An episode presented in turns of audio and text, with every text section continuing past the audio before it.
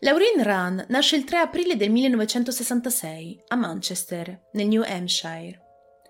I suoi genitori divorziano quando era una bambina e viene allevata principalmente da sua madre, Judith Swanson. Quando Laureen aveva 4 anni, lei e la madre si trasferiscono a Miami, in Florida, ma sei anni dopo tornano a Manchester. Nel 1980 risiedono in un appartamento al terzo piano di Merrimack Street. Non si hanno informazioni riguardo il padre biologico della ragazza o dove l'uomo si trovasse. Laureen è una ragazza di 14 anni all'epoca dei fatti, anche se tutti le dicevano che ne dimostrava molti di meno. È molto minuta, misura 1,60 m e pesa 40 kg. Adora cantare, ballare e il suo più grande sogno è quello di diventare attrice.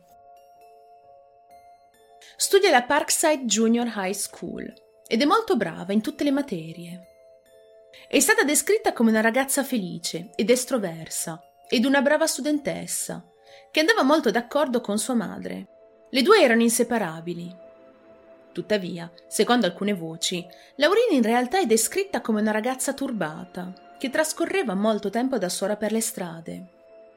Si dice anche che avesse già parlato più volte di scappare di casa e che avesse cominciato a fumare marijuana e a bere alcolici. Sua zia, Diane Pinot, l'ha sempre descritta come un angelo che ha passato un po' di tempo con le persone sbagliate. Tutto inizia alle 1.15 del mattino di domenica 27 aprile del 1980, quando Judith entra all'interno del suo palazzo. Guarda il suo compagno e i due notano che la luce è saltata.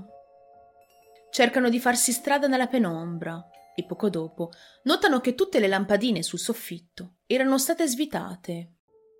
Strano, pensano loro. Chi avrebbe potuto mai fare una cosa del genere? Ma in quel momento non se ne preoccupano. Molto probabilmente si tratta soltanto di uno scherzo di cattivo gusto. Così continuano a salire le scale fino ad arrivare al terzo piano. Le persone che hanno fatto questo scherzo sono dei veri burloni, pensano loro, perché le lampadine sono state svitate in tutto il palazzo e non solo nell'attico. È talmente buio che la coppia deve appoggiarsi al muro per farsi strada, per non cadere, e guidarsi fino alla porta di casa attraverso i corridoi. Dopo mille peripezie, i due riescono finalmente ad arrivare davanti alla porta dell'appartamento della donna e lì i due, a loro più grande sorpresa, notano che la porta di casa non è chiusa a chiave. Laureen, la figlia di Judith, non è uscita quella sera. Forse aveva semplicemente dimenticato di chiudere la porta, anche se non è nelle sue abitudini. La coppia entra senza far rumore, per paura di svegliare l'adolescente. Judith pose la sua borsa sul tavolo e si reca verso la stanza della figlia, per assicurarsi che stesse dormendo. Apre leggermente la porta e guardando attraverso la piccola apertura, vede che la figlia dorme tranquillamente nel suo letto. Sollevata nel vederla nella sua camera, va in bagno per struccarsi e prepararsi per andare a letto a sua volta. Verso le tre del mattino il compagno di Judith le chiede perché anche la porta sul retro fosse semiaperta. Irritata dall'irresponsabilità della figlia, Judith va da lei. Non può aspettare che sia mattina per dirle che doveva fare molta più attenzione e chiudere tutte le porte a chiave, per la sua sicurezza e quella degli altri. Entra di scatto nella sua camera da letto, si sporge verso di lei e lì si rende conto che la persona sdraiata a letto in realtà non è Laurin. Ma ritorniamo qualche ora prima dei fatti, per poter capire meglio il seguito, prima che la madre Judith e il compagno rincasassero. È sabato 26 aprile del 1980 e Laurin non ha lezioni in quei giorni, perché apparentemente gli studenti avevano una settimana di pausa da scuola. Quella sera Judith deve uscire di casa e andare fuori città per assistere al torneo di tennis del suo compagno, che è un giocatore professionista. La giovane ha l'abitudine di accompagnare la madre per assistere ai match, ma quella volta chiede il permesso alla madre per poter rimanere a casa e ne approfitta per chiederle anche il permesso di invitare alcune amiche per passare una serata insieme. Conoscendo la natura tranquilla della figlia, Judith accetta senza esitare. Anzi, ne è sollevata, perché almeno la figlia non avrebbe passato la serata da sola in casa ma prima di partire le dice comunque di comportarsi bene e di non fare sciocchezze. dicendole che sarebbe ritornata a casa tarda notte. Laurin dà un bacio alla madre, le promette che si sarebbe comportata bene e la saluta, chiudendo la porta alle sue spalle. Come la maggior parte degli adolescenti della sua età, però, Laurin approfitta dell'assenza della madre per invitare non solo un'amica, ma anche un amico. Essendo minore al momento dei fatti, i nomi di questi amici non sono stati rivelati dai media, anche se in altri casi questa censura non è mai stata applicata. Insieme i tre amici vanno in un negozio non lontano da casa di Laurin per comprare della birra e del vino. I tre conoscono molto bene il cassiere, che vende loro questi prodotti senza problemi, nonostante la loro giovane età. Ma anche qui, direi, nulla di particolarmente bizzarro, contando che negli Stati Uniti si possono acquistare anche delle armi senza problemi. Ad ogni modo, dopo aver acquistato un po' di idromele, i tre decidono di passare tutta la serata in casa di Laurin per chiacchierare tra di loro. Anche se tecnicamente parlando possiamo dire che si trattasse di un sabato sera illegale, i tre, tutto sommato, si sono comportati abbastanza bene e la serata è stata piuttosto inoffensiva. L'amico di Laurin, ad un certo punto, sente delle voci nel corridoio. Spaventato e pensando che si trattasse di Judith, questo amico scappa dall'appartamento, passando dalla porta sul retro. Perché il ragazzo fugge? semplicemente perché sa benissimo che la madre di Laurin non avrebbe mai apprezzato il fatto che un ragazzo si trovasse a casa sua senza la supervisione di un adulto, quindi scappa, per non creare dei problemi all'amica. Un dettaglio molto importante da ricordare è che Laurin, dopo la partenza dell'amico, ha chiuso la porta sul retro a chiave. E se vi ricordate bene, all'inizio vi ho parlato del fatto che questa porta, invece, era stata ritrovata aperta. Passano i minuti e nessuno entra in casa. Quindi le due amiche deducono che non si trattasse di Judith e iniziano a ridere tra di loro della fuga repentina dell'amico. Ad ogni modo comincia a farsi tardi e Judith sarebbe rientrata da lì a poco. Le due amiche stanche concludono la serata e decidono di andare a letto. Laurin, persona molto generosa e gentile, permette alla sua amica di dormire nel suo letto, dicendole che lei avrebbe dormito sul divano. Quella è stata l'ultima volta che Laurin è stata vista ancora in vita. Intorno alle tre del mattino, Judith, come detto in precedenza, entra all'interno della camera della figlia per sgridarla per il suo comportamento irresponsabile. Accende la luce e toglie la coperta, ma nel letto non c'è la figlia, Laurin, ma la sua amica. La madre sveglia in fretta e furia l'amica, chiedendola dove si trovasse la figlia. La madre è in preda al panico e l'amica è ancora mezza addormentata e sotto l'effetto dell'alcol. Le dice che stava dormendo sul divano del salotto perché le aveva lasciato gentilmente il suo letto. Ma Judith continua a scuoterla. È appena passata dal salotto. Sul divano la figlia non c'è. L'amica si siede sul bordo del letto, spiegando a Judith quello che avevano fatto poche ore prima. Alle 3.45 del mattino, la polizia viene contattata per segnalare la scomparsa di Laurin. Nel salotto vengono ritrovate le scarpe nuove che aveva ricevuto per il suo compleanno, da cui non si separava praticamente mai, i suoi vestiti e la sua borsa, all'interno della quale vi erano i soldi e i documenti. E qui abbiamo una prima contraddizione. In alcuni articoli viene riportato che Laurina, al momento della scomparsa, indossava dei jeans blu, una camicia blu a scacchi e delle scarpe marroni, ma in altri articoli si riporta che i vestiti si trovavano ancora in casa.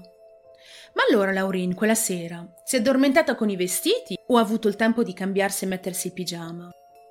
Questa è un'informazione importante e indispensabile per sapere come dirigere al meglio le indagini. Che cosa indossava in realtà Laurin al momento della scomparsa? Perché le dinamiche stesse della scomparsa cambierebbero a seconda di questo particolare, soprattutto per capire se è fuggita volontariamente o se è stata rapita. Fin dall'inizio la polizia si occupa del caso considerando la scomparsa di Laurin come una fuga volontaria, cosa già riscontrata in moltissimi altri casi di cui vi ho parlato in questi due anni. Una ragazzina di 14 anni che scompare nel momento in cui la madre si trova fuori casa non è cosa rara. Non è la prima volta che gli investigatori affrontano uno scenario di questo tipo. In più, Judith è una madre sola, diciamo, nonostante il fatto che avesse un compagno e proprio per questo suo status è presa di mira fin da subito dalla polizia. Viene infatti accusata quasi immediatamente di aver in qualche modo a che fare con la scomparsa della figlia. Forse le due avevano litigato e Laurin, arrabbiata, avrebbe deciso di scappare di casa. Ma la madre non smette di ripetere ai poliziotti che non è vero che le due avessero litigato e che Laurin non è scappata di casa. Una ragazza che decide di fuggire non invita prima la sua amica per far baldoria, per poi andarsene nel cuore della notte, lasciandola lì e per di più senza vestiti o in pigiama e senza scarpe. Judith ha sempre avuto un'ottima relazione con la figlia. Sì, ogni tanto c'erano dei battibecchi tra le due, ma il tipico rapporto madre-figlia. Sono litigate sane, diciamo. E se Laurina avesse deciso per assurdo di fuggire, si sarebbe portata con sé almeno il suo portafogli, i documenti e qualche abito di ricambio, no? Ma gli investigatori non vogliono sentire nulla di tutto quello che la madre ha da dire. Dicono che non deve spiegare loro come fare il loro mestiere. E così continuano a dire che per loro la ragazza è fuggita di sua spontanea volontà senza portarne le prove. Così facendo, passano i mesi ovviamente, e malgrado il fatto che comunque qualche ricerca sia stata fatta dalla polizia, queste non hanno portato assolutamente a nulla. Così comincia ad aprirsi una nuova ipotesi. E se Laurin fosse uscita di casa di sua spontanea volontà, contando di rientrare in casa poco dopo, e che qualche cosa glielo avesse impedito? O forse qualcuno?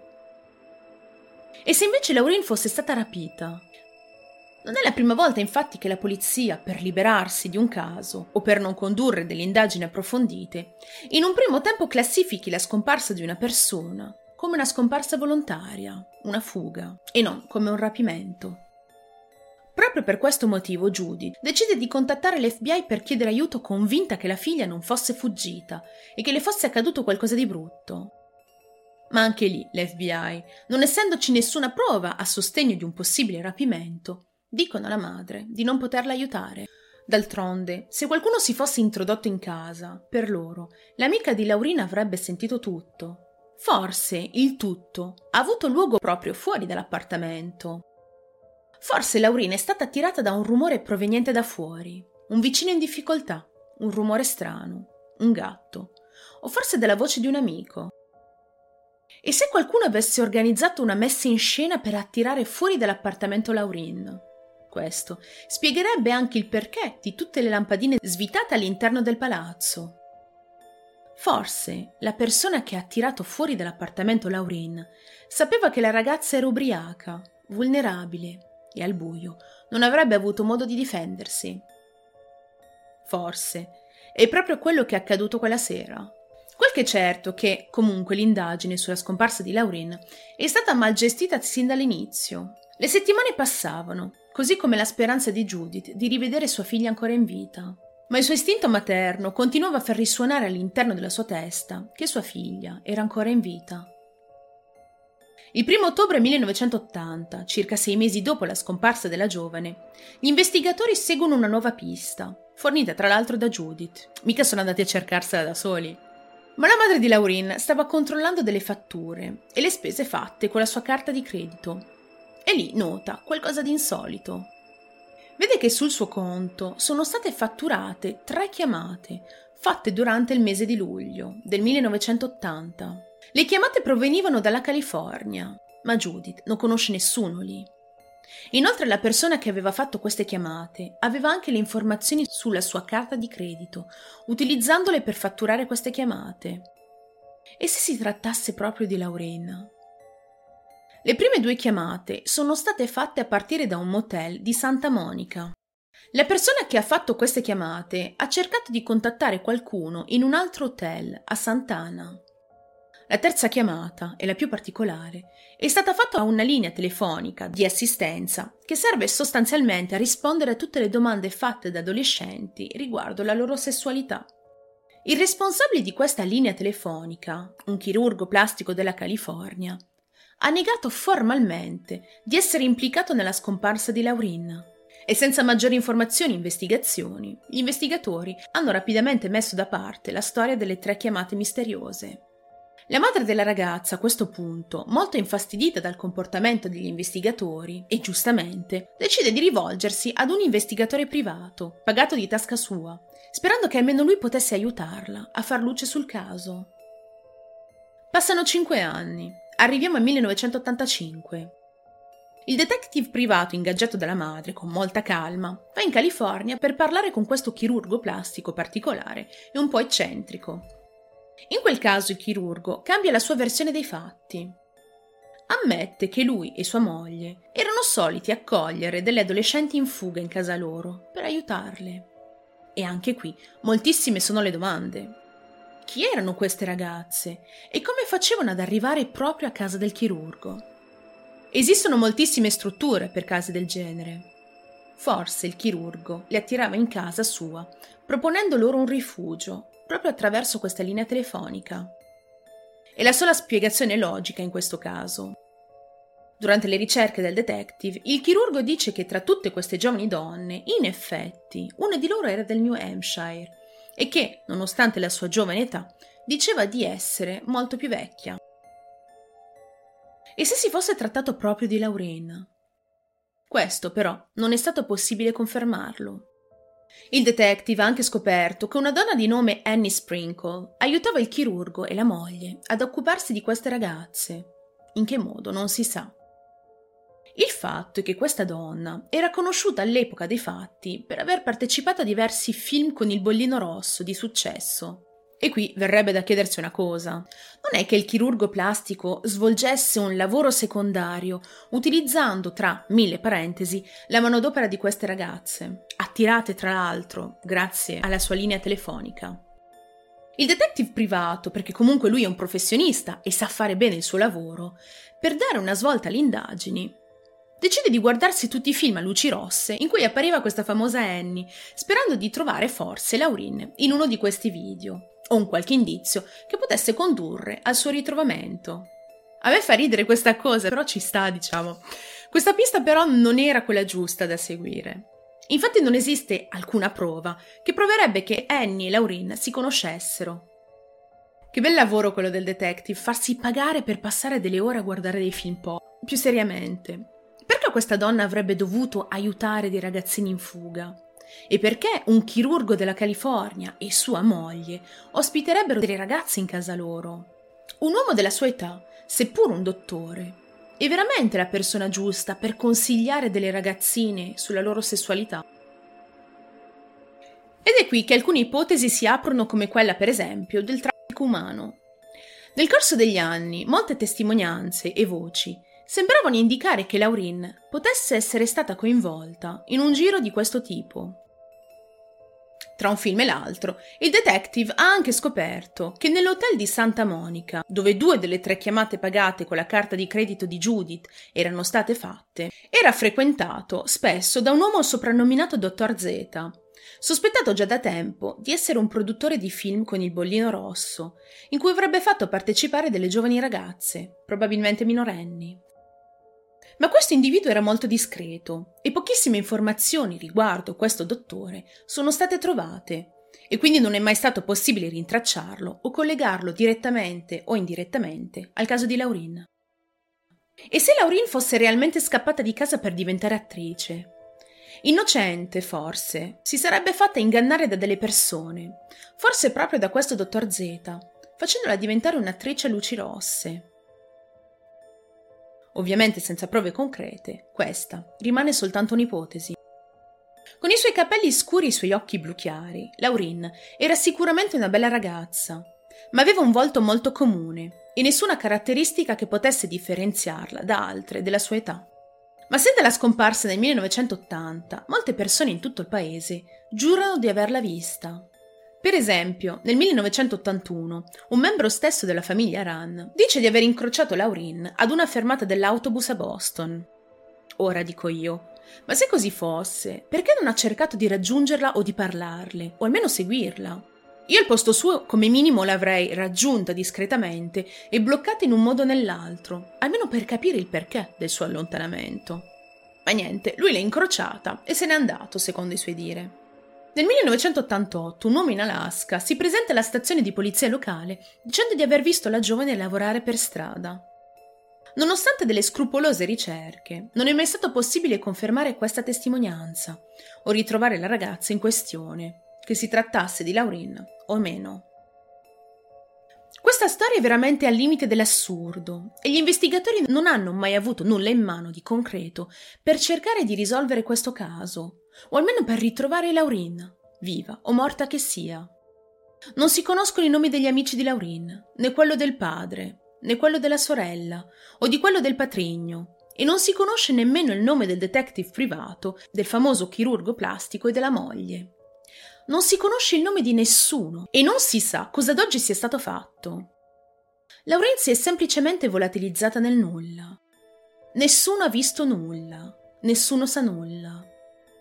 Oggi il caso di Laurin è classificato come un cold case, ma sul sito internet della polizia del New Hampshire vi è ancora una sezione a lei dedicata per permettere a tutte le persone di poter dare delle informazioni qualora ne avessero. Ma se già nei primi mesi della scomparsa non se ne avevano, è quasi assurdo pensare che dopo 42 anni qualcuno possa ancora manifestarsi proponendo una pista da seguire.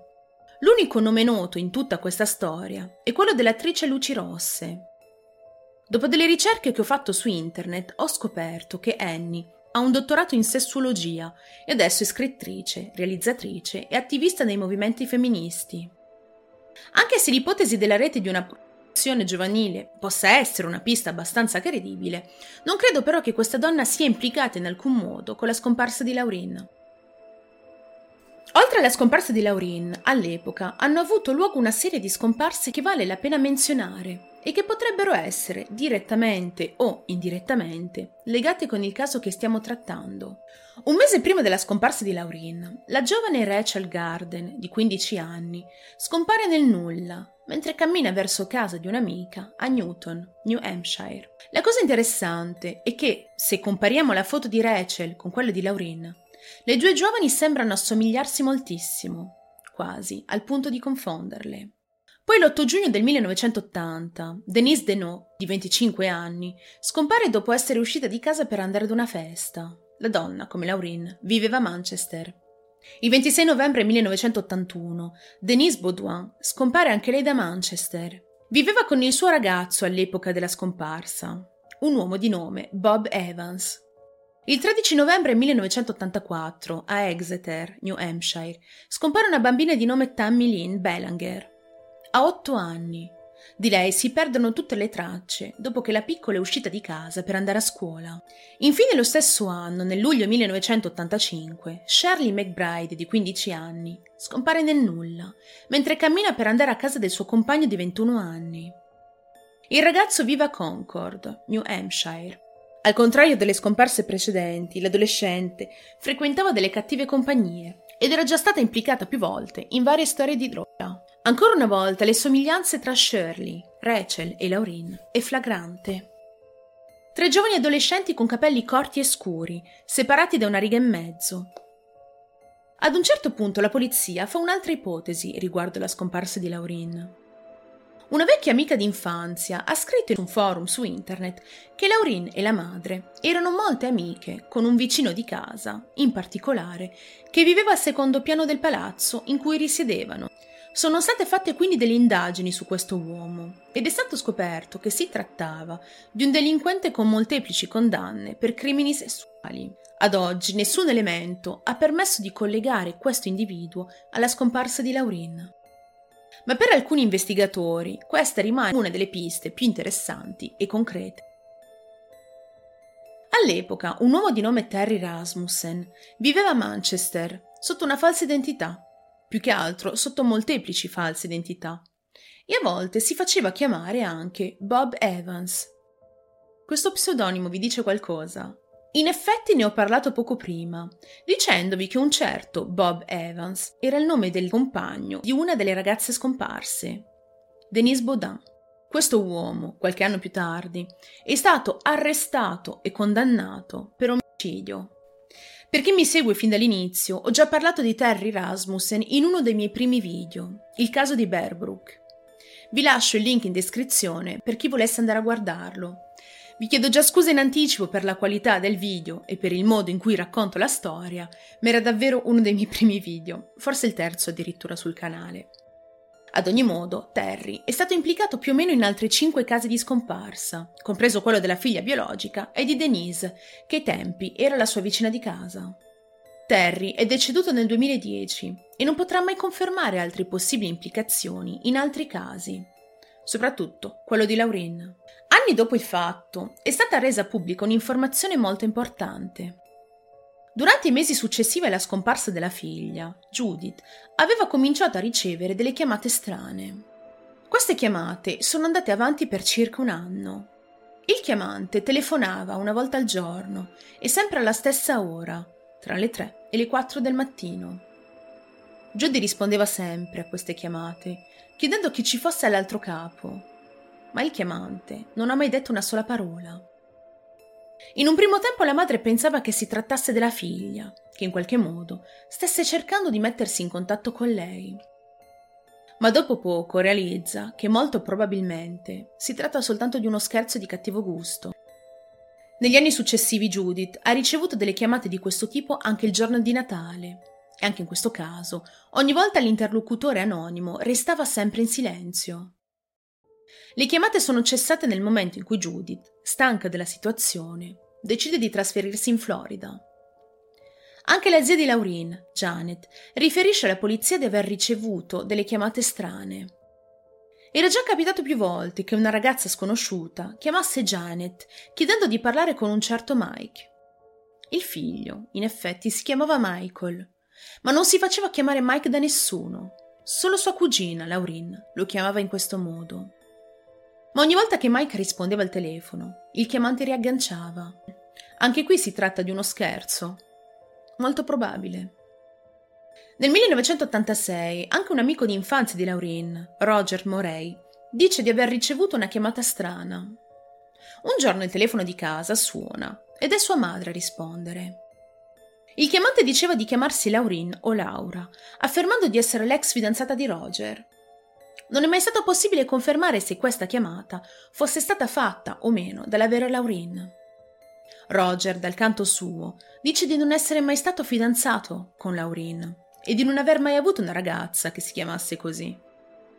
Anche in questo caso doveva trattarsi di uno scherzo crudele. Judith oggi ha circa 76 anni ed è quasi certa che la figlia è stata vittima di un crimine.